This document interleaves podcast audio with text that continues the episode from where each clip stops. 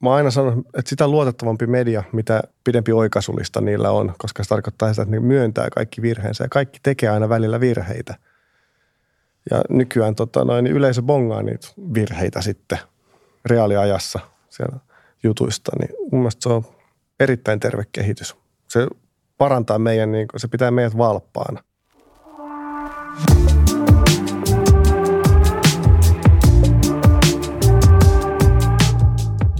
Kuuntelet Suomen lehdistön virhepodcastia. Tässä sarjassa puhutaan itsekriittisesti journalismista ja mediasta. Mun nimi on Janne Arola.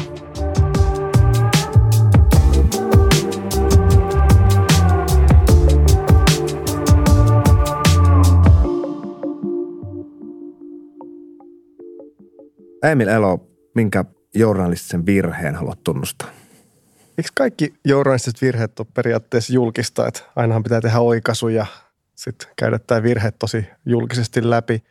Mutta ehkä tuommoinen syvin muisto on vuodelta 2011, kun mä olin Iltalehden kesätoimittajana ja tuli herkullinen vihje siitä, että suomalaisten suosimmassa lomakohteessa Kreetalla on tällainen tota, pommiuhka ja siinä käytin vaan yhtä lähdettä ja sitten se laitettiin ulos ja hetkeä myöhemmin oikaistiin aika isosti, koska olikin käynyt ilmi, että tämä niin sanottu pommiuhka oli tämmöisen kahden yrittäjän välistä välien selvittelyä ja oli perätön tämä pommiuhka. Et se kyllä jätti aikamoisen arven, muistan nuoreen toimittajaan. Eli siis sieltä soitti joku suomalaisturisti, joka oli siellä paikan päällä Kyllä. Iltalehden deskiin. Joo. Ja sä vastasit, hän kertoi tämän tarinan ja sitten sä päädyit sen perusteella niin kuin uutisoimaan si- suoraan tämän joo, asian. Joo, siinä käytettiin, se oli erittäin typerä virhe. Siinä oli yksi lähde käytetty. Annan kaksikymppiselle itselleni anteeksi näin jälkikäteen kyllä. Tota, mitä siitä seurasi sitten? Kuinka se oli ulkona se juttu ja tuliko siitä jotain niin kuin, niin kuin seurauksia? Oh, siitä on 12 vuotta aikaa. Tota, kyllähän siitä jotkut tuollaiset matkayhtiöt, jos niitä on vielä olemassa, mutta silloin oli, niin ne soitti, että mikä tämä juttu on, että heillä on niin kuin, tota, ihmiset, ihmiset kyselee, että Kreetalla pommiuhka, että miten vakava tilanne on ja että kyllä siinä niin ehdittiin nopeasti mennä sellaiseen tota, uutisen jälkimaininkeihin jo. Ja soittelin muistaakseni sitten sinne Kreetalle muillekin ja sitten kävi ilmi tosiaan tämä, että tässä oli kyse näistä tosiaan perättömästä pommiuhasta, ei aktiivisesta niin väkivalla uhasta. Ja miten tämä niinku sitten oikeasti sanoit, että isosti oikeasti? Niin tota... No se pistettiin muistaakseni Iltalehden etusivulle sitten ykkösuutiseksi, että, että tässä oli kyse tosiaan tämmöisestä välien selvittelystä, mikä ei ole aiheuttanut vaaraa turisteille – No, siitä on 12 vuotta, mutta muistatko sitä niin kuin hetkeä, kun sä tajusit, että tämä ei pidä yhtään paikkaansa? Miltä se tuntui? Se niin kuin... pelotti ihan helvetisti. Mä muistan silleen, mä mietin, että pilasinko mä urani, miten, tota, no, miten mä voin olla niin tyhmä, että mä lähdin niin yhdellä lähteellä tuollaisen niin uutiseen mukaan. Sitten niin kuin, että menetäänkö mä mun kaikki rahani näissä tulevissa oikeudenkäynneissä, mitä käydään julkisuudessa myös – ja tota, kyllä siinä kaikki skenaariot kävi mielessä ja niin kuin mä sanoin, se jätti kyllä oikeasti tosi syvän arven, vaikka siis kyse oli aika pienestä virheestä. Se oli aika harmiton virhe loppupeleissä. Mutta se jätti kyllä sellaisen tota, toimintamekanismin muuhun, mikä on pätee edelleen tänä päivänäkin. Et kyllä mä niin kuin, monet kerrat olen niin varmistanut sit mieluummin kolmelta, neljältä, viideltä tai kuudelta lähteeltä. Enää en kyllä hituisi mielenkään yhdellä lähteellä lähteä liikenteeseen. Jos tulisi tänä päivänä tällainen tilanne, että sulle soitettaisiin, että Kreetalla pommiuhka täällä ja täällä ravintolassa, niin m- miten sä tavallaan toimisit siinä tilanteessa? Mä soittaisin sinne ravintolaan, ravintoloitsijalle ja kysyisin, että mikä tilanne varmaan ensimmäisenä. Sitten sen jälkeen paikallisille viranomaisille, että pitääkö tämä paikkaansa, onko tämä jotenkin rekisteröity viranomaisten asiakirjoihin tai johonkin järjestelmiin. Ja se olisi varmaan siitä, mistä lähdettäisiin kerästä lankakerää sitten, että purkaa. No muistaakseni seurasko siitä mitään, niin kuin, tai, tai mitä siitä seurasi siitä virheestä juuri siinä kesänä vuonna 2011? Aiheuttiko se niin mitään välittömiä seurauksia sulle tai, tai No ei, ei, ei, ei, ei, se kyllä mitään sitten niin kuin, siis mä veikkaan, kukaan ei edes muistanut sitä sitten niin kuin pari viikon sisään. Kaikki oli unohtanut tämän jo. Et se oli silloin vielä, oli, mä olin niin sanotusti Iltalehden nettideskissä, koska silloin oli vielä erikseen internettoimitus ja printtitoimitus, mutta tota, se oli niin aika hektistä, että silloin piti painaa juttuja kasa ja niin todella tiiviiseen tahtiin. Et mä veikkaan, että se ei ollut kesän ainut virhe, minkä Iltalehden kesätoimittajat teki. Mm. Sanoit, että se opetti sulle sen ainakin, että sä käytettiin kun useampia lähteitä jutuissa. Miten se tavallaan, kun siihenkin aikaan teit ja nykyäänkin teet tietysti niin kuin kiireistä uutistyötäkin välillä, niin onko se tavallaan aina ehdoton, että useampia lähteitä vai milloin on tilanteita, jolloin tavallaan voi luottaa ikään kuin vain yhteen lähteeseen? Mä en kyllä luottaisi missään tilanteessa oikeastaan. Siis lähdehän on niin tietolähde, että sen ei tarvitse välttämättä olla ihminen. Että senhän, mm. Sehän voi olla niin joku fyysinenkin asiakirja tai joku, mistä sen niin varmistuksen kaivaa. Mutta en mä kyllä niin kuin, no toki jos on niin fyysinen dokumentti, joku viranomaisasiakirja, missä on niin päätös selvä, selvästi nähtäville, totta kai silloin voidaan käyttää yhtä lähdettä. Mutta kyllä mä muistan esimerkiksi hävittäjähankinnoista. Mulla oli toisen käden lähde aika pitkäänkin, mutta en mä olisi uskaltanut missään nimessä lähteä uutisoimaan sitä F35-valintaa yhdellä lähteellä. Että kyllä niin tuommoisissa tilanteissa pitää olla niin kuin ehdottomasti useampia lähteitä. No jos sulla on yksi lähde, joka sitten myöhemmin on osoittautunut, että piti paikkansa ne, mitä hän kertoi. Mutta jos sulla on yksi lähde, niin millä tavalla sä sit siinä tilanteessa ryhdyt etsimään niitä muita lähteitä? No riippuu tietysti tilanteesta niin. näin, mutta esimerkiksi tossa, että kuinka paljon sä teit töitä sen eteen, että sä olisit löytänyt niin kuin lisää lähteitä? Mm, kyllä mä varmaan puoli vuotta yritin niitä löytää, mutta ei niitä vaan löytynyt. Ei, ei yhtään ensimmäisen käden lähdettä ei niin kuin, en vaan saanut sanomaan sitä asiaa ja sitten taas olisi varmasti löytynyt muita toisen käden lähteitä, joilla olisi ollut todennäköisesti sama ensimmäinen se käden lähde kuin mun yhdellä toisen käden lähteellä, joten se olisi niin kuin ollut aika hutera. Ja totta kai siis se osoittautui oikeaksi ja sen olisi voinut uutisoida silloin. Olihan se joissain piirissä aika varmakin se F35-hankinta, mutta mä oon jotenkin sitä mieltä, että se kahden lähteen prosessi on neurostisen prosessin ytimessä niin syystä. Että jos se tuossa olisi lipsunut, niin missä muualla se, se olisi voinut lipsua. Että pidetään mieluummin kiinni siitä prosessista, että kaksi toisistaan riippumatonta lähdettä, kun se, että joskus aina välillä keksii jonkun syyn, että minkä takia tässä nyt voisi ehkä lipsua mm. siitä. No kun mä sovittiin tätä haastattelua, niin sä kuvailit, että sulla on neuroottinen lähdesuhtautuminen. Kyllä. Niin onko se, kuvasitko sä sitä jo äsken vai pystytkö sä vielä syventämään tätä kuvausta? Oh, no tossa oli, toi oli yksi semmoinen.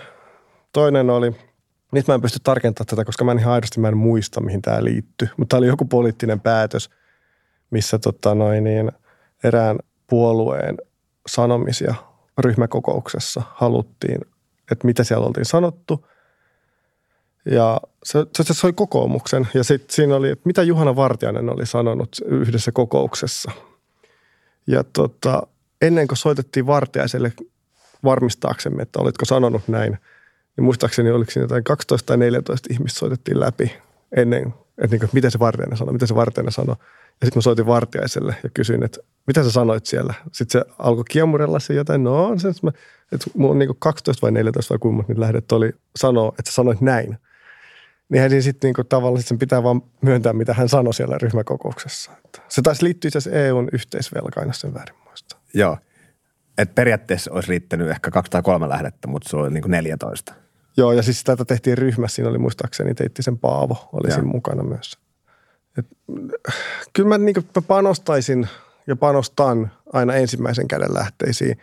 Ja sitten myöskin niin kuin, no tilanteesta riippuen, niin mä en myöskään aina niin usko ehkä ensimmäisen, jos, jos joku väittää, että jotain on tapahtunut, niin mä en suhtaudu siihen lähteeseen niin kuin, että haa, kerro lisää, vaan sitten mä niin suhtaudun että aa, mä en usko sua, että todista mulle, että niin on tapahtunut. Että sehän on vähän koulukunta riippuvaista myös, että Mut tota, ja sitä kautta sitten yleensä se lähde antaa itse jotain niin muita todisteita, muita lähteitä sitten tälle väitteelle. Kyllä mä niin ensimmäisen käden lähteisiin, kaksi toisistaan riippumatonta ensimmäisen käden lähdettä on niin kuin, se on se se prosessin ydin.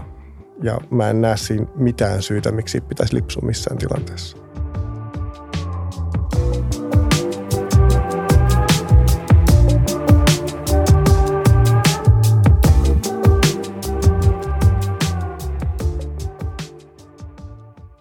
Puhutaan siitä äh, lähdeverkoston luomisesta tai sen ylläpitämisestä. Kuvailet niin sun tapaa pitää yhteyttä lähteisiin ja tavallaan luoda uutta lähdeverkostoa. Öö, mä lähettelen sähköposteja tosi paljon päivittäin ihmisille. Sitten mä juttelen sosiaalisessa mediassa lähteiden kanssa. Se voi politiikkaa, elinkeinoelämää, viihdettä, kansainvälisiä organisaatioita. Mä soittelen myös. Mä oon silleen old school, että mä saatan joskus, no en, en nyt enääkään hirveän usein, mutta kerran viikossa saatan niin soittaa ihan muuten vaan jollekin ihmiselle, että hei, miten menee, onko mitään uutista sen tyyppistä lähdetoimintaa. Aikaisemmin mä kävin aika paljon ulkona. Nyt kun on pikku skidi, niin en, en käy enää ulkona, mutta tota, verkostotoimintaahan se on sitten. Että miten ihmiset nyt WhatsAppissa, Signalissa aina laittelee jotain viestejä? Niin sä viestittelet sitten niin kuin WhatsAppissa jotenkin kenraalien ja toimitusjohtajien kanssa? No tota... en mä ehkä kenraalien ja toimitusjohtajien kanssa niinkään paljon, mutta tota, no jonkin verran joo, ja sähköpostilla. Jos, Hyvä keino on se, että jos on vaikka jotain ajankohtaista, vaikka se ei olisi tekemässä uutista, vaikka tai niin kuin, että ei olisi vuorossa tai tekemässä just siitä jutusta, niin mä laitan yleensä viesti jostain ajankohtaisesta ihmiselle, joka saattaa tietää sitten jotain, että hei, mitä sä oot mieltä tästä näin. Vaikka niin off the record voi myös sanoa, niin kuin, että hei, kerro vähän off the record, mitä sä oot mieltä tästä näin. Ja sitten yleensä ihmiset vähän kertoo. Ja sitten mä tiedän, että jos, jos itse sattuisi olemaan joskus sellaisessa tilanteessa, että tästä uutisoitaisiin, tai sitten sanoisi jotain tosi kiinnostavaa, niin sitten niin voitaisiin mennä eteenpäin lähetteleekö tavallaan myös paljon ihmisille, joita sä et koskaan tavannut missään yhteyksissä ihan niin kuin kylmiltään vai onko nämä sitten useimmiten sellaisia, joissa sä oot jossain tutustunut ja voit ikään kuin viitata siihen, että no nähtiin tuolla ja nyt mietin tällaista ja voitko kertoa tästä lisää? No kyllä Suomessa melkein kaikki tulee jossain vaiheessa tavattu, että tähän tämmöinen country club, että eihän täällä nyt hirveästi tuntemattomia ihmisiä Helsingin kantakaupunkialueella pyörii, että kaikkihan naamalta jotenkin tietää toisensa mä mietin tätä, kun sä oot tehnyt ja teet paljon niin kuin tämmöisiä henkilöhaastatteluita talouselämän politiikan vaikuttajista. Ja tota, kun me ajatellaan henkilöhaastattelua konseptina, niin ihminen kun kertoo omasta elämästään, niin, mm. niin se varmaan usein pyrkii kertomaan sellaista tarinaa, joka hänelle itselleen jotenkin myönteinen. Miten sä suhtaudut niin kuin henkilöhaastatteluun tämmöisen niin kuin lähdekritiikin ja, ja faktan tarkistuksen näkökulmasta, että – että minkälaisia asioita esimerkiksi henkilöhaastattelussa haluat erityisesti aina tarkistaa ja toisaalta mihin sä ikään kuin uskot, jos, jos sun haasteltava kertoo jotain? Hmm, tuo on hyvä kysymys. Kyllä se niin intuitio vähän niin kuin kertoo, että ja se ihmisen elekkeelle, että valehteleeko se vai ei. Toki joskus ihminen on tosi taitava valehtelemaan myöskin. Mutta sitten yleensä mun henkilöhaastatteluihin liittyy sellainen, että ennen kuin mä tapaan edes sen, niin mä soittelen paljon ihmisille, jotka tuntee hänet ja mä saan sitä kautta tietoa jo. Ja sitten mä saatan kysyä siinä haastatteluaikana sellaisia asioita, mitkä ei ole tulos juttuun, mutta sitten mä niin katson, mitä se vastaa.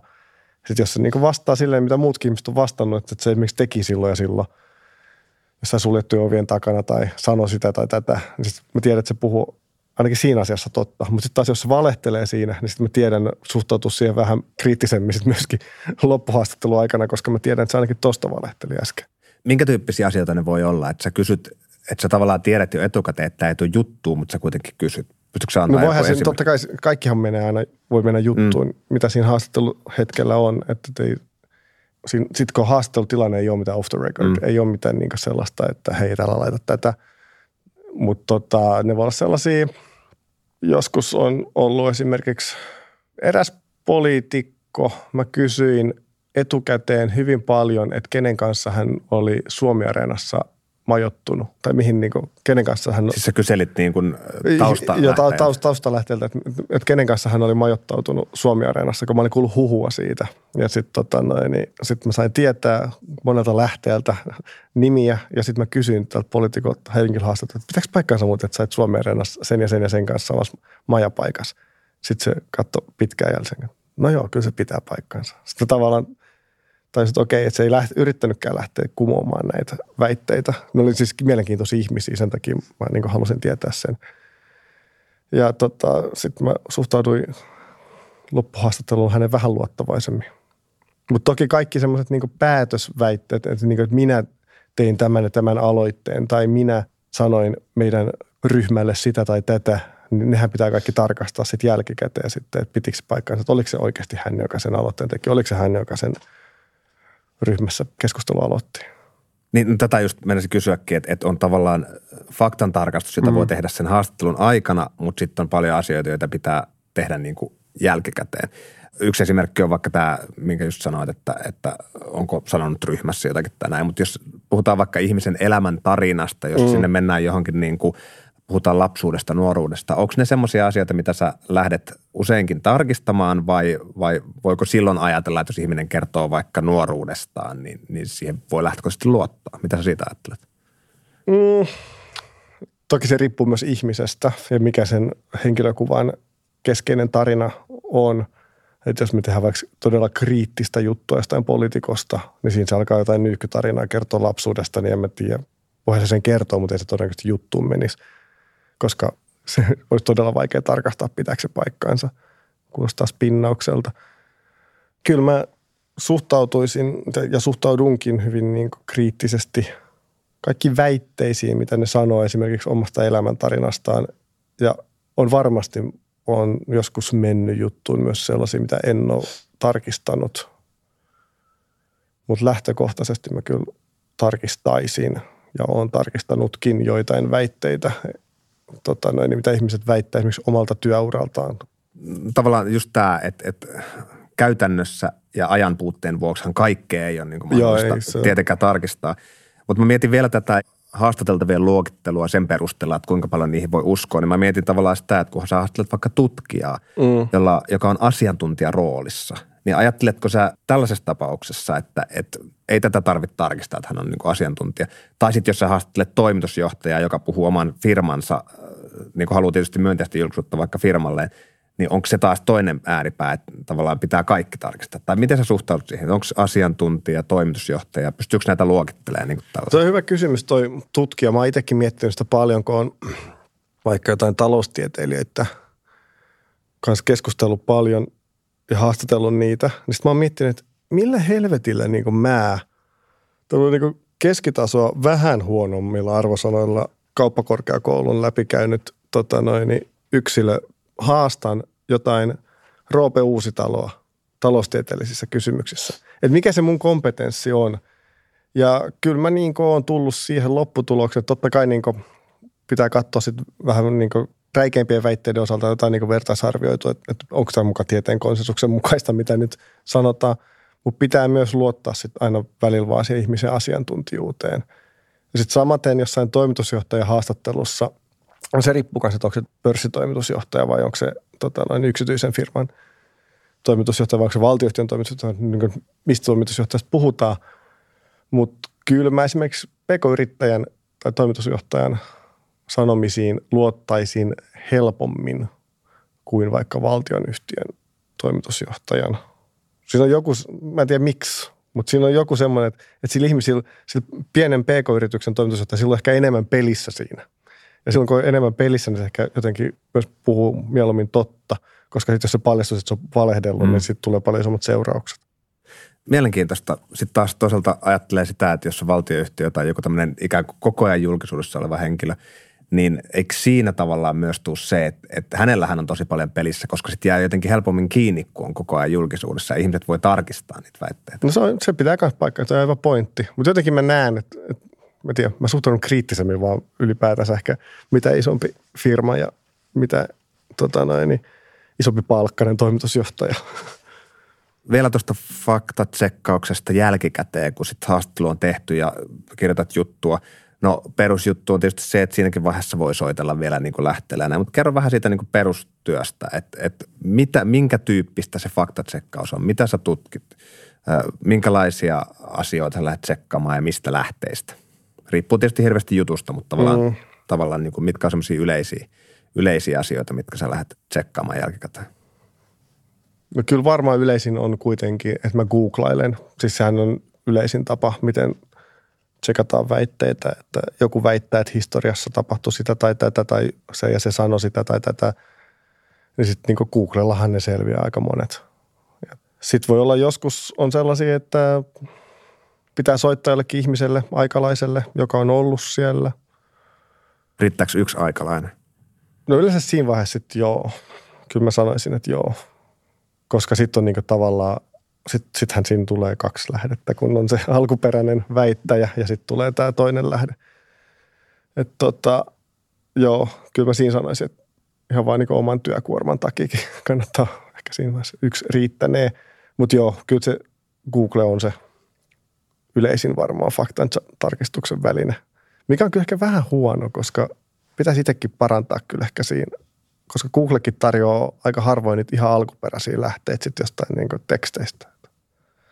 Totta kai jotkut artikkelit, mutta niin tieteelliset tekstit ja muut, hmm. nehän on niin vaan, vaan tiivistelmiä aika usein. Joo, nyt, nyt herätti minusta ajatuksia, että mun pitää jotenkin panostaa tähän jälkitarkastukseen enemmän.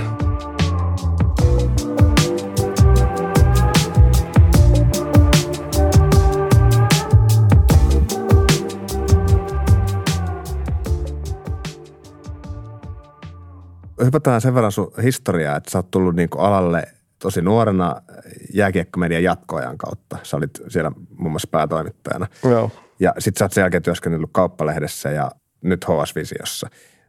Mutta jos sä katsot tätä kaarta, niin m- miten sun suhde virheisiin on muuttunut? Mä ehkä armollisempi itselleni. Nykyään mä niin tiedostan sen, että aina välillä tulee jotain pieniä virheitä siellä täällä tehtyä työpäivän aikana – esimerkiksi just viime viikolla muistaakseni tuli yhdestä jutusta, mä tein oikaisun. Mä olin väittänyt, että Vasemmistoliiton eduskuntaryhmässä Jussi Saramo on ainut, jolla ei ole korkeakoulutaustaa, vaikka Aino-Kaisa Pekonen on myös vailla korkeakoulutaustaa. Ja sitten sit tuli oikaisu. Ja muutama vuosi sitten mä olisin ollut siitä aika käärmeissäni itselleni. Ja mä olisin että mitä vittu, että miksi mä en niin tuommoista ihan perusteet, että typerä virhe. Tuonne olisi voinut tarkistaa niin kuin, mm hyvin helposti etukäteen. Mutta sitten nyt mä suhtauduin siihen siinä, että okei, näitä tulee, ei mitään, mennään eteenpäin. Et muistan taas sitten seuraavalla kerralla tarkistaa vielä tarkemmin pitkän jutun kaikki väitteet.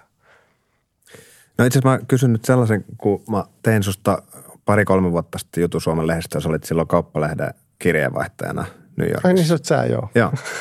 Ja tota, sä sanoit, mä muista oliko se siinä jutussa, mutta siinä haastattelussa kuitenkin puhuit siitä ajasta, kun sä menit jatkoaikaan töihin. Joo.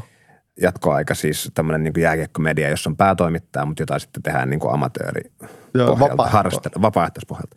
Niin sä sanoit muistaakseni jotenkin niin, että se oli hyvä koulu journalismiin sen takia, että sitä joutui niin kuin tyylin alle kaksikymppisenä kuunteleen, kun jotkut jääkiekkovalmentajat huutaa puhelimessa, että miksi sä oot kirjoittanut näin. Joo, joo. Niin mikä vaikutus tällä on ollut ollut ikään kuin vaikka suhtautuisi virheisiin tai ylipäätään tavallaan paineisiin ja tällaiseen niin kuin ulkopuolelta tulevaan niin kuin ehkä painostukseen sun myöhemmällä uralla? No varmaan se on paks, niin kuin nahkaa vähän paksuntunut silloin heti, heti junnuna. Että tota, mä oon joskus käyttänyt sellaista vertausta, että kun on kuunnellut Raimo Summasta vartin verran huutamassa kännykkään tai puhelimeen, niin se ei paljon vaikuta sitten enää myöhemmin, kun joku kansanedustaja – huutaa siihen samaan puhelimeen. Että se on niinku, sieltä on jäänyt sellainen pohja, että, että se kuuluu bisnekseen, että joskus jotkut suuttuu jutuista. Se, eihän niin journalismi ole viestintää, vaan se on journalismia, että aina välillä kohteet suuttuu ja ei se niin vaikuta mun tekemiseen mitenkään kyllä. Tuleeko sulle usein puheluita, missä kohteet huutaa sulle puhelimessa? Ei enää. Se oli jääkiekkoaikaa. Sekin toi vähän sivistyneempää ehkä toi politiikka. Jos nykyään tulee palautetta niin juttujen kohteilta, niin liittyykö se virheisiin vai liittyykö se jutun sävyyn tai mihin, mihin se yleensä liittyy? Kyllä se jutun sävyyn niin liittyy lähes poikkeuksetta, että on ollut liian negatiivinen tai niin kuin, että en mä niin tarkoittanut sanoessani näin. Miksi sanoit niin? Oli myöskin, että on niin jäänyt joku semmoinen sitaatti, mitä he ei olisi ehkä halunnut sinne sitten kuitenkaan. Mutta sitten kuitenkin he sanoivat sen haastattelutilanteessa, niin totta kai se sinne sitten kuuluu. Öö, että myöskin hän on saanut nähdä sitaatit etukäteen. Mutta tota, ää, en mä tiedä, kyllä se niin jutun sävy on se yleisin kritiinkin kohde, mutta se nyt, sillä ei ole mitään merkitystä oikeastaan, että niin mun hyvinvoinnin kannalta tämmöisellä palautteella. Mik, miksi Raimo Summanen huusi sulle niin se, hu, se huutaa aika paljon mun mielestä niin kaikille. Se on, Ei mitään erityistä se, se, on se hänen viestintätapansa ollut joskus. On ilmeisesti jossain määrin edelleen. Tota, sä oot niinku tullut alalle silloin, kun tavallaan niin verkkojournalismi on ollut jo ihan, ihan normaalia. Että, et, mm. et sä oot tullut alalle silleen, että sä oot niinku aina tehnyt verkkoa ja digitaalisiin kanaviin. Mitä sä mietit siitä, kun sä tulit jatkoaikaan silloin aikana ja missä sä oot nyt, niin miten ää, niin yleisön suhtautuminen journalismiin ja ehkä se virheesi on muuttunut sun mielestä? Mun mielestä se on niin paljon terveempää, koska nykyään yleisö bongaa niitä virheitä, koska on niin tämä sosiaalinen media ja tällaista kaikkea, mitä tähän nykymediaan kuuluu. Ja mun mielestä se on hyvä. Siis mä aina sanon, että sitä luotettavampi media, mitä pidempi oikaisulista niillä on, koska se tarkoittaa sitä, että ne myöntää kaikki virheensä ja kaikki tekee aina välillä virheitä. Ja nykyään tota, noin, niin yleisö bongaa niitä virheitä sitten reaaliajassa siellä jutuista, niin mun mielestä se on erittäin terve kehitys. Se parantaa meidän, niin se pitää meidät valppaana. No onko tämä sama kysymys niin kuin tavallaan tämä kehitys siinä mielessä, että onko virheiden laatu jotenkin muuttunut? Onko ne virheet erilaisia kuin aikaisemmin? Mä veikkaan, että ei, koska lähes aina virheet liittyy johonkin kiireeseen tai johonkin, enkä mä usko, että kiire on mihinkään muuttanut muotoa. Että se on siis huolimattomuusvirheitä aika usein. Tai valtaosa varmaan journalismissa olevissa virheistä on.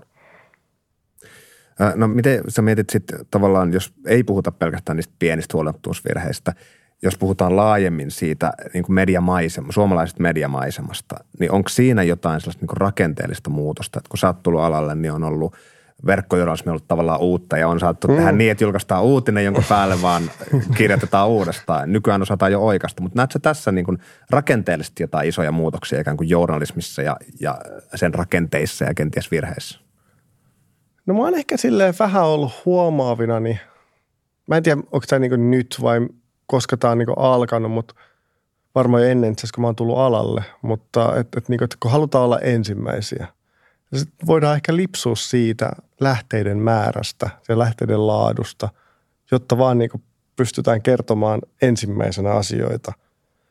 Siis kun kilpailu on nopeutunut, niin se on johtanut siihen mun nähdäkseni, että joskus jotkut toimittajat tai mediat saattaa lipsuu lähteiden laatukriteereistä ja niiden ehkä niin kuin määrällisestä kriteeristä. Et, et, niin kuin, että juttuja saatetaan tehdä ilman, että on kaksi toisistaan riippumatonta ensimmäisen käden lähteitä, esimerkiksi politiikassa. Mä en pysty niin kuin, sanoa, että, että onko se näin ja onko se niin kuin, millä aikavälillä, mutta tämmöinen niin kuin, mielikuva mulla on vähän alkanut tulla. Ja tämä on myös globaali ilmiö, että onhan niin kuin Jenkeissä ja Briteissähän mm. keskustellaan ihan samasta asioista. Että tavallaan on semmoinen kiveen kirjoitettu sääntö, kaksi mm. riippumatonta lähdettä, mutta sitten kuitenkin siitä voidaan aina tarpeen niin, tulla. Musta tuntuu, niin että, että, että, että mediassa on semmoinen, että, että, että aina välillä sit esimerkiksi politiikassa voidaan niin kuin lipsua. Ja mä en, niin kuin, mä en usko, että se on hyvä suunta, koska juttu on kuitenkin aina sitä luotettavampi, mitä paremmin se toteuttaa journalistista prosessia, eli kaksi toisistaan riippumatonta lähdettä. Ja luotettavuus on kuitenkin se meidän business. No siis alallahan yleisesti puhutaan läpinäkyvyydestä ja virheiden myöntämisen tärkeydestä, mutta ehkä itse olen havaitsevina niin välillä, että kuitenkaan ei sitten oikein tahdota aina myöntää. Jos lukee vaikka päätöksiä, niin aika harvoinhan siellä on niin, että päätoimittaja sanoo, että joo, tämä on virhe ja niin kuin mm. käsi ylös. Mutta mitä mieltä sä? Toteutuuko sun mielestä tällä journalismin alalla Suomessa se, että, että ollaan läpinäkyviä ja myönnetään virheet? No en mä tiedä. Kyllähän tämä nyt aika läpinäkyvää sitten loppupeleissä on. Tässä mäkin istun niin Suomen lehdistön podcastissa, missä ilmeisesti tässä samalla penkillä aika monta muutakin suomalaista toimittajaa myöntämässä virheitä ja sitten on JSN, mistä niin sit mediat julkaisee aina ne päätökset omalla etusivullaan ja sitten tosiaan kun ne oikaisut tehdään, palautteita kuunnellaan, niihin vastataan. Kyllä mä niin tämän kokonaisuudessa on varmasti niin parannettavaa, mutta kyllä mä aika läpinäkyvänä tätä myös pitäisin jos katsoo niin isoa kuvaa. Mutta totta kai on niin olemassa silleen, niin kuin, että esimerkiksi ää, ne JSN-päätökset voisivat olla vielä näkyvämpiä siellä etusivulla tai mitä tahansa muuta päätoimittajat voisivat niin kirjoittaa vielä useammin kolumneja, että hei mekin tehdään virheitä tyyppisellä sisällöllä, mutta en mä tiedä, kyllä mä niin jos mä kokonaiskuvaa katson, niin kyllähän tämä aika läpinäkyvä on ja kaikki virheet kyllä yleensä myönnetään. Siihen se oikaisusysteemi perustuu. No sä kerroit aluksi siitä, että sä uutisoit perättömän pommiuhkauksen. Tuleeko sinulle mieleen muita sellaisia niin kuin, oman uran varalta virheitä, hauskoja tai ei hauskoja, mutta sellaisia, joilla on ollut jotain samankaltaisia seurauksia, vaikka siitä ei nyt mitään älytöntä tapahtunut, mutta kuitenkin se, että soitellaan mm. aurinkomatkolta soitellaan, että täällä perutaan lomalentoja tai, tai kysellään siitä, niin onko muita tämmöisiä tapauksia? Siis mä, mä haluaisin jotenkin löytää tähän sellaisen esimerkin, että kyllä, ja sitten mä esiintyisin tästä sellaisen läpinäkyvänä toimittajana, mutta tota, ei mulla kyllä nyt tuu mieleen, ellei sä kaivannut jotain mun historiasta. Valitettavasti mulla ei ole, ole mitään lähteitä tähän. Joo. Tähän. Siis oikaisujahan mäkin on tehnyt urani aikana, mutta en mä kyllä. Ehkä se johtui siitä, että mä tein sen oman Kreta-uutisointini silloin heti ura alkuun, niin sitten tota noin, niin siitä jäi se syvä arpi, mikä, mitä nyt parannellaan loppuelämä. Jokainen toimittaja tarvitsisi sen oman Kreta-uutisointinsa sinne parikymmentävuotiaana. Ehdottomasti.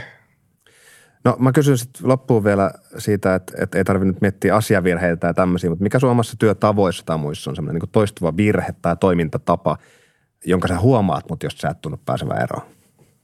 No mä olisin aika typerä, jos mä olisin huomannut joku tämmöisen toistuvan virheen ja sitten mä en pääse siitä er-, ero, eroon. Tota noin, niin, että kyllähän mä olisin jotain varmasti tehnyt jo asialle, jos, jos olisi tämmöinen toistuva virhe. Mutta sellaisia ärsyttäviä manereita niitä mä huomaan, että mulla ehkä on tekstissä varsinkin tota noin, niin mä teen aika paljon kolmen toistoja. Eli että jokainen, joka on kirjoittanut tekstiin, tietää, että, esimerkit kannattaa kirjoittaa kolmen esimerkillä. Se on se lyhyitä esimerkkejä. Se on niin typerä maneeri multa. Mutta sitten tota, ehkä se sama, mitä tosi monet muutkin mediassa tekee. Että mulla on niin aika usein samat haastateltavat, niin esimerkiksi asiantuntija-haastateltavina. Mähän voisin niin paljon laajemmin käyttää suomalaista niin yliopistoverkkoa hyväkseni, mutta se on vaan jotenkin liian helppoa aina sit soittaa niille, joilla on ennenkin soittanut. Ja se ehkä vähän yksipuolistaa sitä keskustelua. Ja tämä on myös semmoinen, mitä mun mielestä niin moni muukin voisi panostaa. Että soittaisi vähän laajemmin, ei aina ne samat puhuvat päät. All right. Kiitos haastattelusta, Emil Elo. Kiitos.